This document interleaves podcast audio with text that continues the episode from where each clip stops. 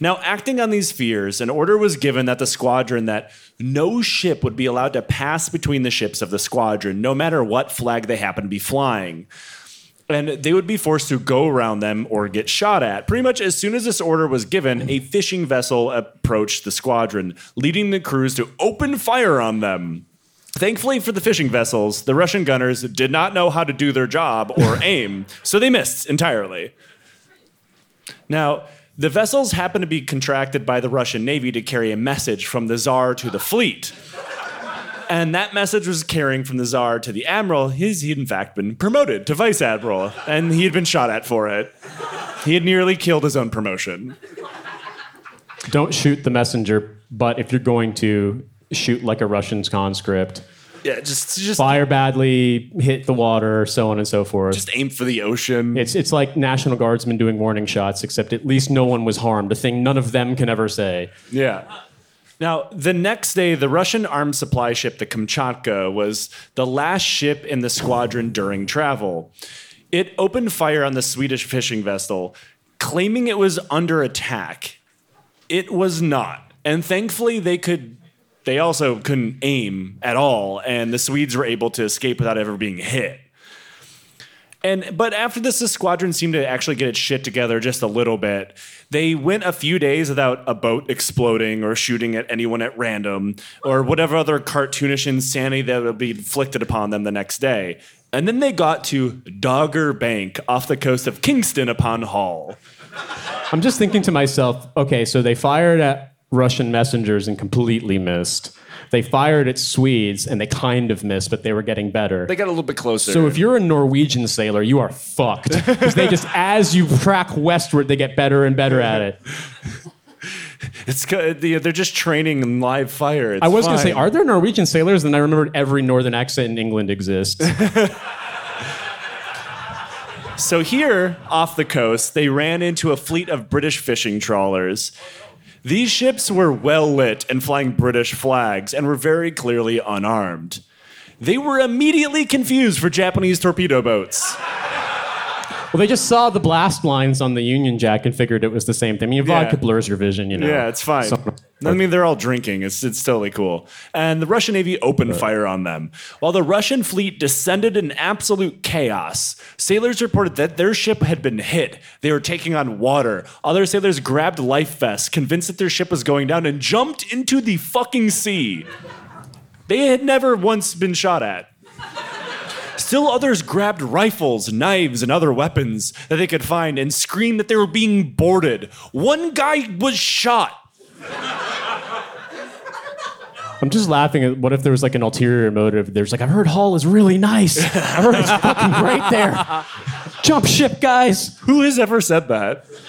Uh, I don't want to. I, I don't want to get run out of this building on a British rail, so I won't say anything. But uh, yeah, famously, uh, famously great part of the country. Now, honestly, they could have been taking on water, but like they also that's just par for the course. Yeah, they they were already leaking and they were shooting at one another. Um, though through all of this, they did manage to sink a single British trawler and damage four more, but they also managed to shell themselves and kill the squadron priests. Well, like were they, like were they shooting like straight up or something? Oh, it was just an absolute clusterfuck of ships getting lost, turning around and shooting at one another, and nobody knew what the fuck they were doing. I mean, but there's a part of me that's like, okay, you have the naval standards, you have the flags, you are in a formation with all these other boats that you've seen before. There's a part of me that's like, it's not like, oh, you're, you're, you're clearing a room in the dark with a handgun. It's like you're very deliberately loading a cannon and pointing it at a boat and firing it. It's like you'd think they would be like, hey, isn't that that boat that I saw back in Arkhangelsk And or wherever the in fuck? broad daylight. Yeah. Yeah, Whereas, isn't that boat with a Union Jack and a guy screaming invective and pointing two fingers up at me? Like, I don't think he's Russian. I mean, spiritually he might be, but he's not actually nationality wise. Now, this whole madness went on for 20 minutes before the admiral was able to get the fleet under control. And to his credit, he immediately knew something awful was happening and was one running around trying to control everything, but quickly learned he could control nothing. In the end, one British civilian was killed, along with two Russian sailors. It's it's completing the Russian tactics of you know one person killed, forty six Russian soldiers killed. yeah. Yeah, the famous one is the uh, the what is it? The Opera House in Moscow in 2002. it's like it's like yes, 180 prisoners, 20 terrorists, 200 bodies. Mission successful.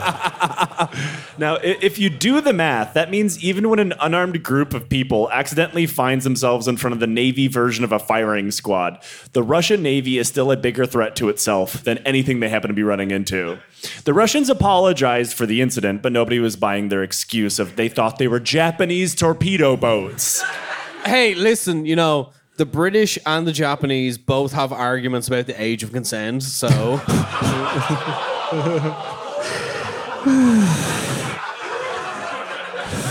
Well, you know what?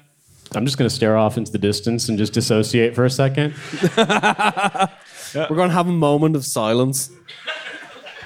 One newspaper summed up the situation very accurately, saying, quote, It's almost inconceivable that any men calling themselves seamen would be as frightened as they might be and could spend 20 minutes bombarding a fleet of fishing boats without discovering the nature of their target.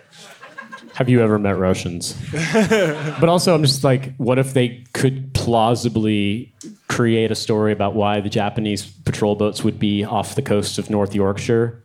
They open Steins Gate. I don't know. Yeah, it's just the Japanese, they're so depraved, they want to eat smack barn pea wet. Or alternatively, it's like, we're in Yorkshire.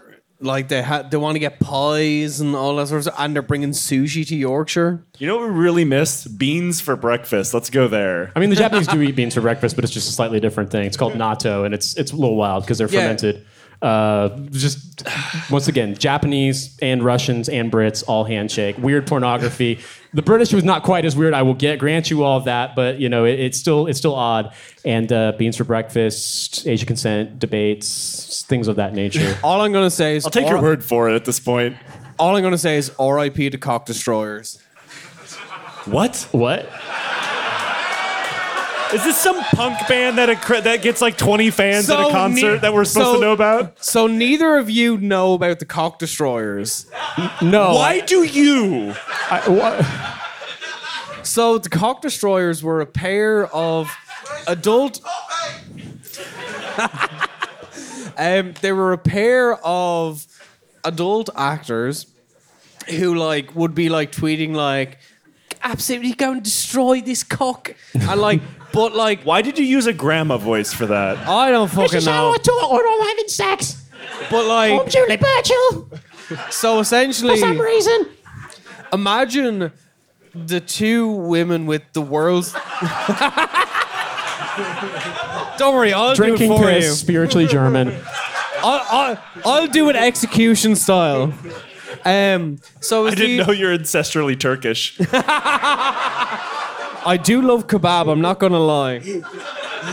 But it was essentially these two uh, pornography actresses who imagine Uh, please go on.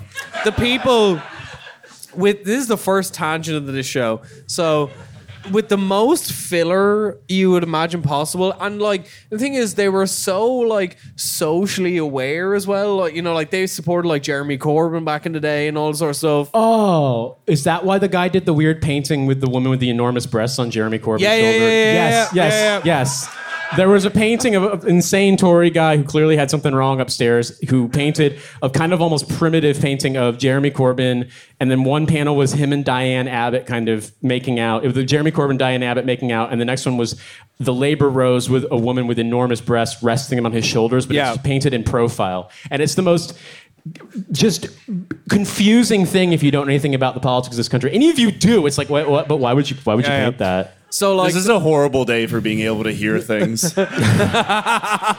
It's like when those people do like you know support the Tommies, never forget Remembrance Sunday themed like crocheting, but they put it on top of a post box, but the sexual version of that. It's like British sexual twee, which is once again, I wish I couldn't speak out loud. I wish I Just a- couldn't that's- is communicate that just with a words. poppy with like a heaving set of tits? I mean, that's I gotta be honest. That that starts like as trending towards spiritual Japanese. Let's be real here. Anthropomorphic inanimate object that's very horny. That's doesn't really. Uh, that, But so essentially, the cock destroyers were these like Why on earth do I have to hear that sentence?